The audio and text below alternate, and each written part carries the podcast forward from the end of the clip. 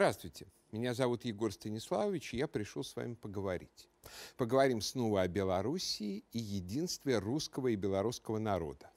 Но на сей раз будем говорить не о политиках, препятствующих их воссоединению, а напротив, о том государственном деятеле, который способствовал возрождению белорусов и возвращению им русского самосознания и православной веры. О графе Михаиле Николаевиче Муравьеве, Муравьеве Виленском, как уважительно говорили современники. Муравьеве вешателе, как с бешеной ненавистью шипели враги.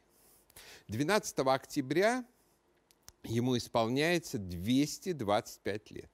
Хотя место в государственном календаре памятных дат для одного из крупнейших государственных деятелей в истории России почему-то не нашлось.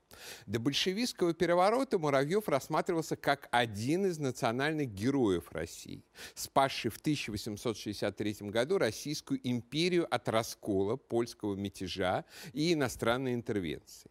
Затем, когда власть над нашей несчастной страной захватили всевозможные а, Дзержинские и прочие польские русофобы, Муравьев превратился в предмет ненависти, а затем в фигуру умолчания советских школьников принуждали сочувствовать польским мятежникам, вроде Костуся Калиновского, а их победителя Муравьева ненавидеть. Хотя это именно Муравьев спас белорусский народ из рук пытавшихся его ополячить революционеров. В постсоветское время наши либеральные бюрократы продолжали повторять польские клеветы. В 2005 году Московские городские депутаты страшно опозорились, заявив, что в ответ на появление в Варшаве площади Джахара Дудаева они подумывают над переименованием улицы, где находится посольство Польши, в честь Муравьева. Пусть, мол, полякам тоже будет неприятно. Какими нужно было быть дегенератами – и Иванами родства непомнящими, чтобы уравнять одного из крупнейших государственных деятелей Российской империи, пламенного русского патриота и великого управленца с террористом. Впрочем, улицы в итоге так и не переименовали, еще и трусы. В последние годы, по счастью, положение меняется – Выходят монографии и исследования, посвященные жизни Михаила Николаевича. Проводятся выставки. Но страх прогневать ляхов и подляшков по-прежнему силен. Ни памятников, ни улиц в честь Муравьева по-прежнему нет. А памятник в Вильне поляки разрушили и осквернили еще в 1920 году.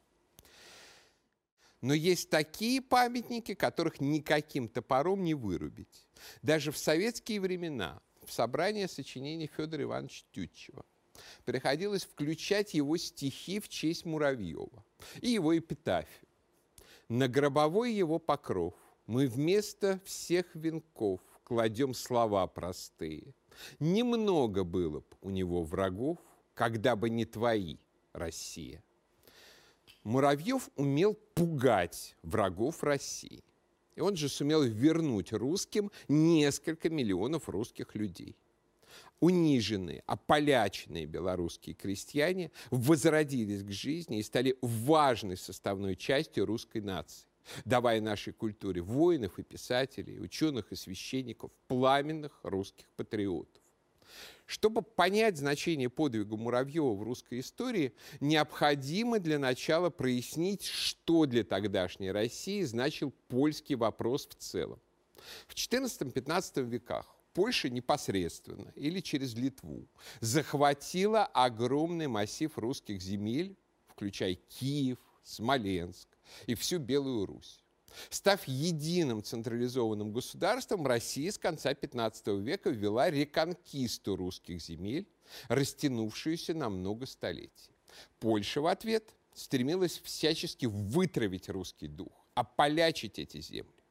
К концу XVIII века парадоксальную победу одержали обе стороны. Россия в результате трех разделов Польши вернула себе все русские земли, кроме Львова. Суворов торжественно взял Варшаву. Зато Польша добилась того, что русское сознание на этих землях лежало в руинах. Вся аристократия была ополячена и окатоличена. Большинство населения в городах составляли евреи. Простой русский народ был невежествен и ходил в униатские церкви, то есть принужден был к католичеству восточного обряда. Русское крестьянство в Белоруссии было доведено до статуса даже не животных, а какого-то мха. Посланный с ревизией в Белоруссию Гаврила Романович Державин ужаснулся голоду, нищете и алкоголизму местного населения, заранее пропивавшего свои урожаи. Михаил Осипович Кайлович, выдающийся западно-русский историк и мыслитель, считал, что наиболее характерной чертой белорусов в польские времена был колтун, чудовищное воспаление сальных желез на голове, вызванное грязью и вшами. Вот до чего довело русских людей панское господство.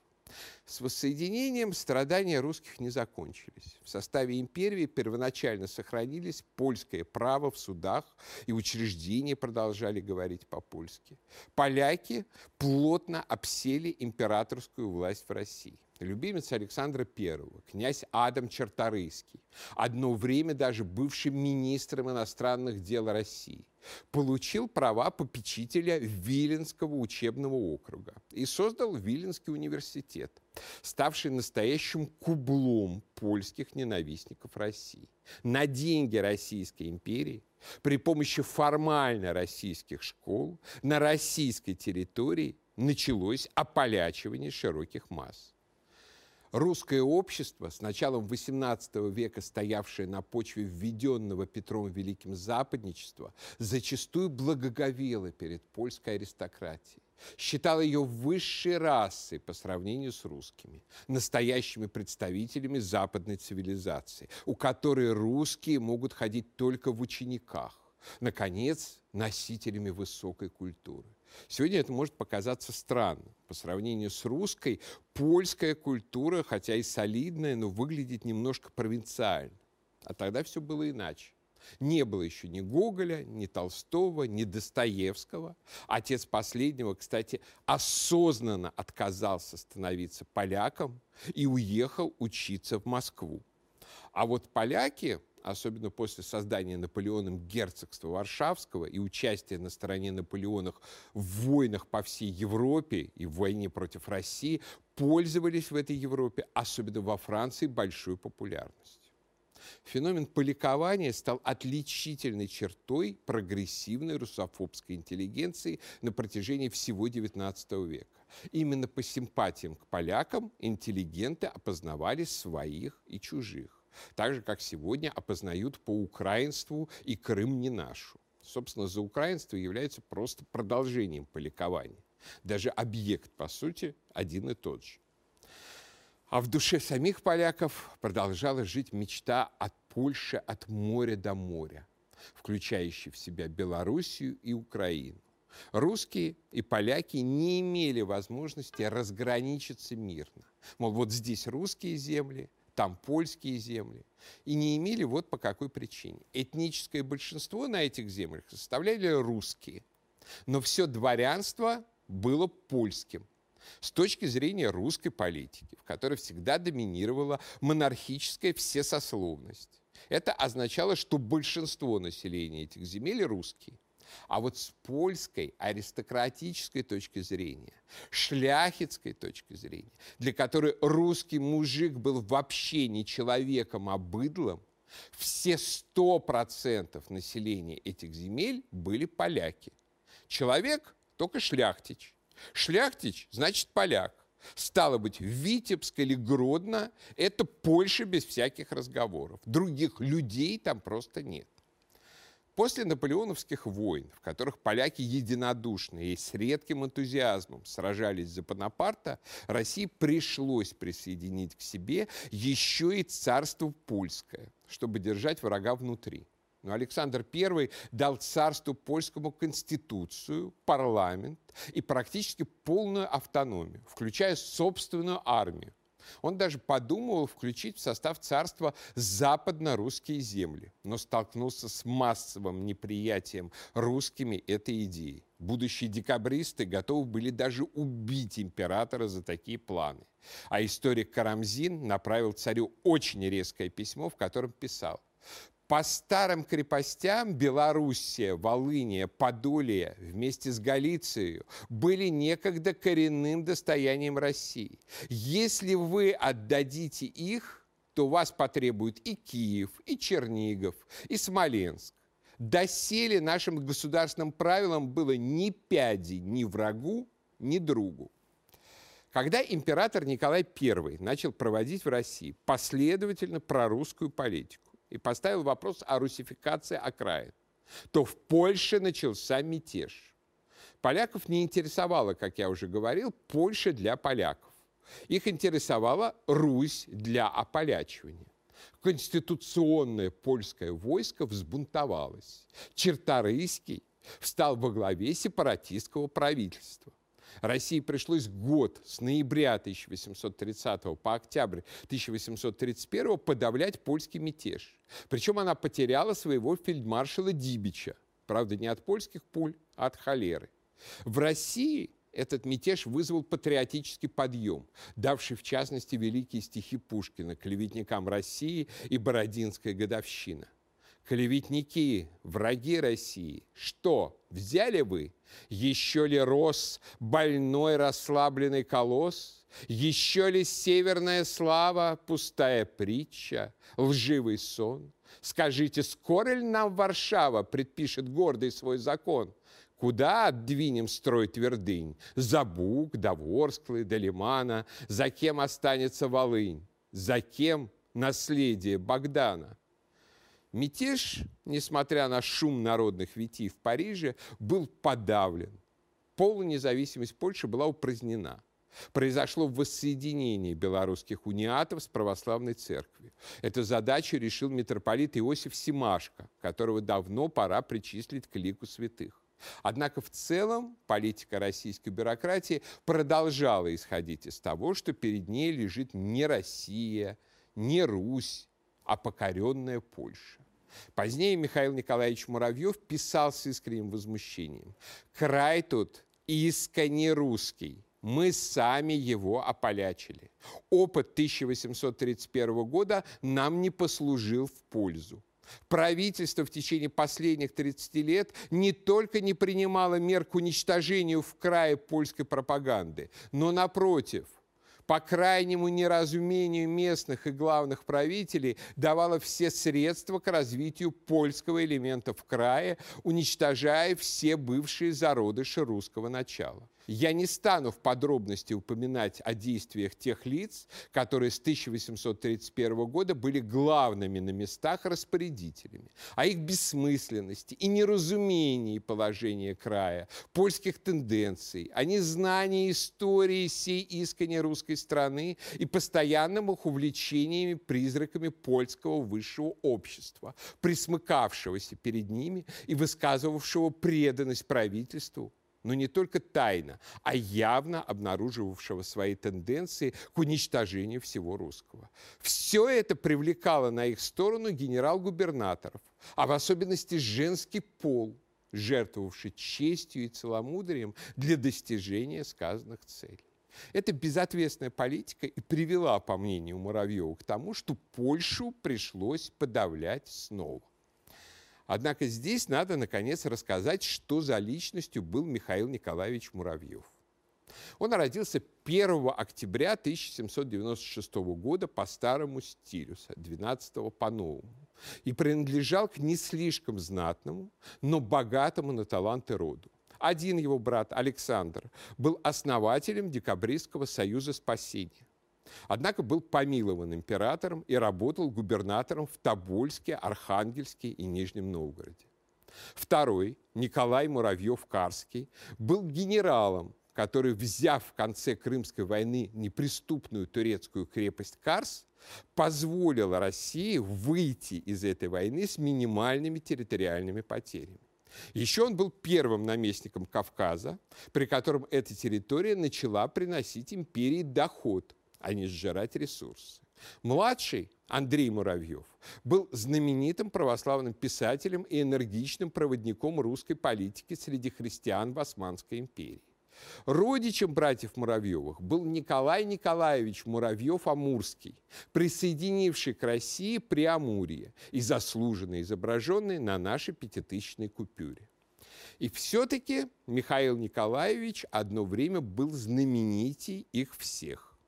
Он рано проявил исключительные способности математика. Совсем мальчишкой основал Московское общество математиков и был лучшим помощником отца, который создал в Москве на свои средства школу колонновожатых.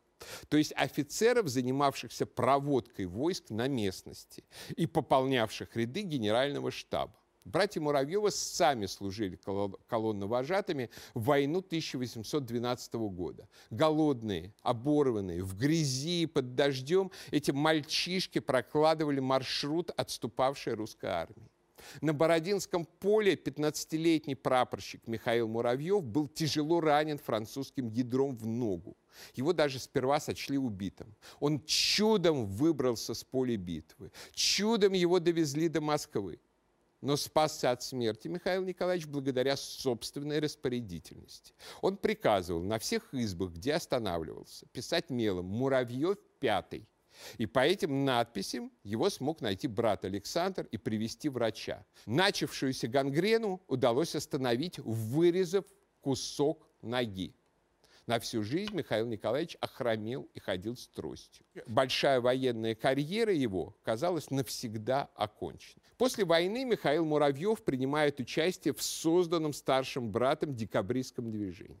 В самом этом движении причудливо переплетались масонские революционные и национальные черты. Например, вербовали в декабристы новых членов, предлагая вступить в тайное общество по противодействию иностранцам и продвижению русских кадров в российской армии.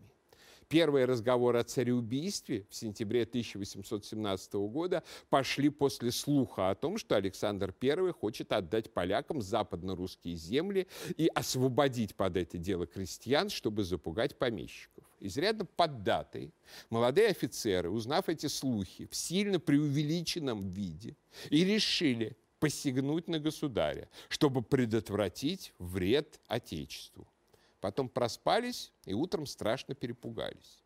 В этот момент паники Михаил Николаевич и попытался переформатировать декабризм. Ему крайне не нравились радикалы типа Павла Пестеля. И он попытался преобразовать тайное общество в открытую организацию, заботящуюся о благе страны – Союз благоденствия. Муравьев написал для общества устав, зеленую книгу. Однако перебороть влияние радикалов ему не удалось. И Муравьев отходит от движения, сосредотачиваясь на своем имении в Смоленской области, где борется с последствиями недорода и нерадивости чиновников. После мятежа 14 декабря Муравьев оказался, конечно, под арестом, но отвечал на следствие так разумно, винился, но никого из соратников не топил и не сдавал, что был освобожден из-под стражи без всяких последствий. Михаил Николаевич берет на себя дерзость написать царю записку о необходимости исправления недостатков в управлении империей. И Николай I распоряжается призвать инициативника на гражданскую службу. Так Муравьев становится витебским вице-губернатором, могилевским губернатором, затем губернатором Гродно. Во время польского мятежа 1831 года он чиновник особых поручений при русской резервной армии, следивший за тем, чтобы мятеж не перекинулся с царства польского на Белоруссию. Тогда-то Михаил Николаевич и начинает приобретать свою репутацию. Он создает эффективную секретную службу и делает ставку на запугивание польских помещиков, чтобы они даже не вздумали присоединиться к мятежу. Муравьев исходил из простой логики. Поляки не уважают и презирают русских. Это неуважение поддерживается в них безнаказанностью. Значит, всеми способами следует заставить их бояться. При этом чрезмерной жестокостью Муравьев чуждался, предпочитая иногда невинные хитрости, чтобы запугать гордых панов и ксензов. Одну из таких хитростей описывал человек, служивший в 1830-е годы при нем жандармом. Он возил всегда с собой какого-то инвалидного солдата, который имел способность удивительно подделываться под голоса и крик мужчин и женщин. Вот этот инвалид, бывало, и бьет розгами по кожаной подушке и кричит разными голосами. А делалось так, чтобы крик доходил до арестованных, разумеется, где надобно было попугать упорных для сознания. Муравьев, бывало, очень смеялся этой шутки, но серьезно просил меня тогда никому не рассказывать об этом, чтобы не дошло до арестуемых, и сознавался, что эта комическая, по его мнению, проделка много иногда помогала при допросах. Именно в эти годы и родился знаменитый мем «Муравьев-вешатель». Один польский чиновник решил подколоть Муравьева его декабристским прошлым и спросил, не из тех ли вы Муравьевых, которых повесили? Нет, я из тех, которые вешают, ответил Муравьев. Этот мем и начал впоследствии раскручивать в эмигрантской прессе ротшильдовский прикормыш и иноагент Герцен. Причем задолго до того, как Муравьев занялся подавлением нового польского восстания. Запугиванием деятельность Михаила Николаевича в те годы, впрочем, не ограничивалась. Именно по его предложению император отменил Виленский статут, введя в западном крае законы Российской империи. В суде и присутственных местах требовалось говорить теперь только по-русски. Были приняты и предложения Михаила Николаевича по укреплению православия в крае. Но главный его политический принцип еще не был услышан он состоял в том, что западный край, Белоруссия, это русская земля, где живут русские люди. Правительство должно пробуждать в них русскость и поддерживать русский элемент в крае против польского. Делать ставку на русского мужика, а не на уважаемых партнеров в лице польских панов. Принять эту идею власть еще не была готова, и карьера Муравьева на 30 лет далеко ушла от западного края. С 1835 года он курский губернатор, потом переходит в Министерство финансов и становится главным налоговиком империи. Дальше Михаила Николаевича призывает к службе по основной специальности. Он становится во главе межевого корпуса и межевого института из которого делает одно из лучших высших учебных заведений империи. В нем Муравьев создал даже собственную обсерваторию. Межевой корпус осуществлял топографическую съемку всей огромной России. Михаил Николаевич был одним из основателей русского географического общества. Причем в спорах с учеными-немцами серьезно повлиял на выбор стратегии. Общество должно было заниматься прежде всего изучением России. Сегодня при рассказе о становлении русского географического общества одного из его сооснователей, главу всех имперских топографов, иной раз стесняются упоминать. И это форменное безобразие. В первые годы царствования Александра II происходит совсем бурный карьерный взлет Муравьева. Он встает во главе департамента уделов а с 1857 года еще и министр государственных имуществ, управлявший огромными казенными землями и государственными крестьянами. Муравьев был одним из важнейших деятелей при подготовке освобождения крестьян. С декабристской молодости Муравьев был убежденным антикрепостником. Однако на крестьянскую реформу он смотрел глазами прагматика.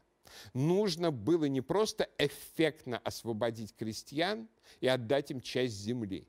Нужно было сделать так, чтобы не разорилось русское дворянство, по-прежнему остававшиеся кузницы военных, управленческих и образовательных кадров. А самих крестьян нужно было побудить заниматься хозяйством, улучшать урожайность, создавать прибыль.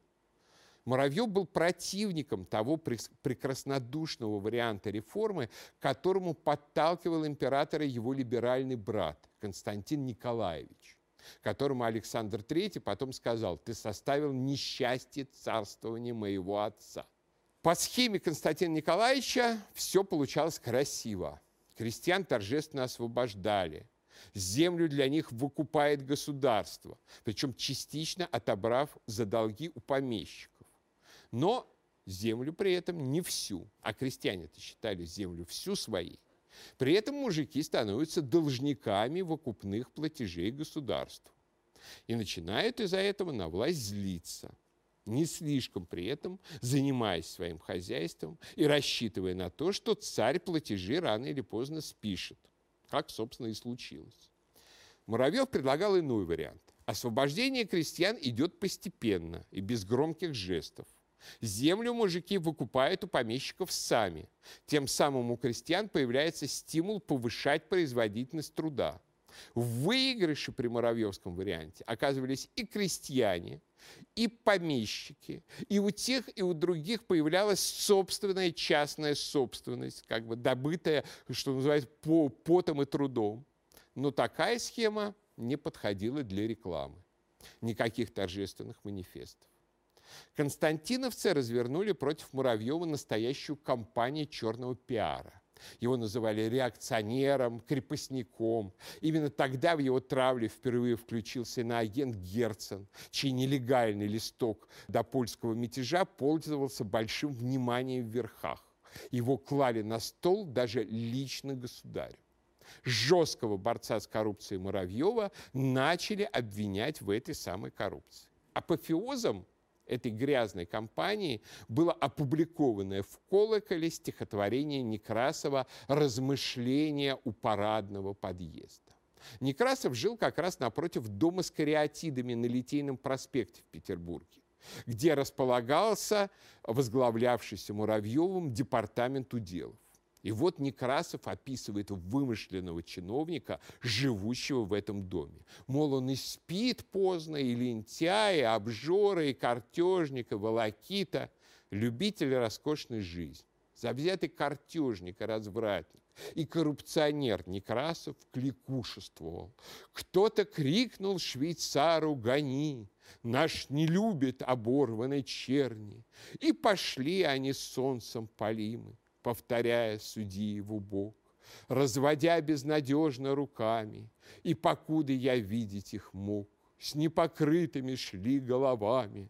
А владелец роскошных палат еще сном был глубоким объят. Ты, считающий жизнью завидную, упоение лестью бесстыдную, волокитство, обжорство, игру, пробудись, есть еще наслаждение. Вороти их, в тебе их спасение. Все понимали, что это открытое нападение на Муравьева. Это была клевета от начала и до конца. Муравьев был трудоголик.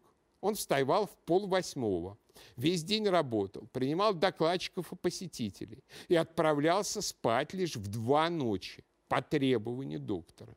Никаким порокам и бурной светской жизни склонен не был. И верхом удовольствия для него было выкорить трубочку. Все, кто работал с Муравьевым, восхищались его умом, предусмотрительностью и четкостью распоряжений. Но клевета делала свое дело. В 1862 году Михаил Николаевич был отставлен со всех постов. Расстались с государем они весьма скверно.